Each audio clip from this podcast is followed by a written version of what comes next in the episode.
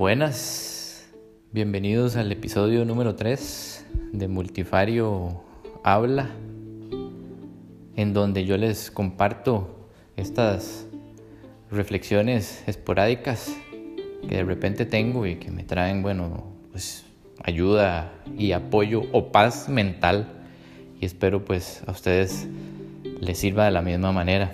La semana pasada les estaba comentando sobre la experiencia y si hay algún tipo de relación directa con la edad.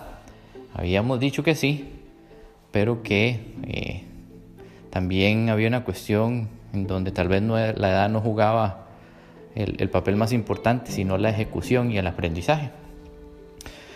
Pero me hizo pensar en esas situaciones cuando nos paralizamos ante alguna situación específica, ¿verdad? Alguna oportunidad que tenemos enfrente y, por esta parálisis o este miedo eh, dejamos pasar esas oportunidades. Y eso era precisamente lo que quería hablar hoy, para complementar un poquito lo de la semana pasada o el episodio pasado, eh, y es sobre el miedo. Creo que me parece que la palabra miedo en sí o el concepto del miedo tiene una connotación algo negativa y me gustaría tal vez darle la vuelta un poquito aquí al, asunto. cuando hablamos de miedo lo relacionamos a susto, a oscuridad, a terror o a esas películas o cuentos ¿verdad? que de niño nos generaba pues, miedo, susto, terror, ¿verdad? Y, y de grande, pues las cosas cambian un poquito, ya Tal vez ese miedo lo controlamos un poco más eh, y ya son otros tipos de miedo, ¿verdad? Miedo a hablar en público, miedo a, tal vez eh, eh, estar solo o miedo al fracaso, en fin, una serie de situaciones que ya son muy comunes en, pues, ya como personas adultas. Pero partamos primero desde el punto eh, de alerta. Yo creo que el miedo es la palabra en sí, pero yo creo que el miedo es, es una alerta. Es una alerta que nos dice que vamos a entrar a una situación peligrosa, a una situación eh, de incertidumbre, a una situación desconocida. De niños supongo yo, eh, todo es nuevo, todo, toda sensación es nueva, todo lo que estamos viendo es nuevo.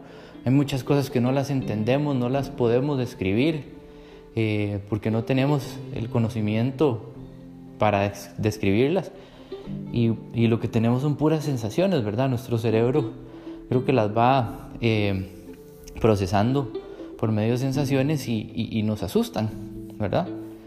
Y al final de cuentas es, es una alerta, ¿verdad? Es una alerta que estamos entrando en una situación nueva, desconocida. Y de grandes, pues lo mismo. Son alertas. Son alertas que nos dicen que tenemos una nueva oportunidad enfrente. Lo que pasa es que algunos de nosotros, eh, pues nos gana este miedo, ¿verdad? Es más fuerte la alerta o es más fuerte la, acción a detenernos completamente que tal vez ver la alerta, eh, analizarla y seguir adelante. Nos gana el miedo, nos gana eh, el susto o nos gana esa incertidumbre, nos paraliza por completo. Y al final de cuentas, eh, no es terror, son nervios, son ansiedades. Yo creo que el miedo como tal no existe, lo que tenemos son eh, nervios o, ansiedades, ¿verdad? Y, creo que la forma en que lo podríamos contrarrestar es con el self-awareness, ¿verdad? O en español, la autoconciencia. Si estamos en estas situaciones o estamos ante situaciones de alta incertidumbre, yo creo que detenerse un momento, analizar eh, la situación en sí y, ver qué tanto podríamos perder o qué tanto estamos en peligro o no, pues es, un buen ejercicio. Y, y esto va a ser una cuestión de absolutamente todos los días, en cada situación o en cada ámbito de nuestras vidas. Es más, me atrevo a decir que son más las situaciones que, que vamos a topar o que vamos a tener enfrente, en donde vamos a sentir miedo, en donde la alerta, ¿verdad?, va a encenderse, pero que si seguimos adelante no va a pasar absolutamente nada. Creo que son más las de ese eh, carácter, digamos, que cualquier otra en donde sí verdaderamente nuestras eh, vidas estén eh, en peligro real, ¿verdad? Amenazadas. Entonces, no veamos el miedo como algo negativo, veamos el miedo como algo positivo, como la herramienta que tenemos en nuestras cabezas que simple y sencillamente nos está poniendo en alerta, ¿verdad? Porque el, cerebro lo que quiere es buscar nuestra seguridad y, y detenernos y ver verdaderamente qué es eh, medir un poco la situación y seguir adelante, seguir adelante. Y esta es la forma en que podemos pues amarrar un poquito lo que vimos en el episodio pasado o de lo que les hablé en el episodio pasado, ¿verdad? De la ejecución. Eh, siempre que tengamos esas oportunidades, detengámonos, la alerta se va a encender, analicemos y sigamos adelante y ejecutemos. Recuerden que viene con eso el aprendizaje.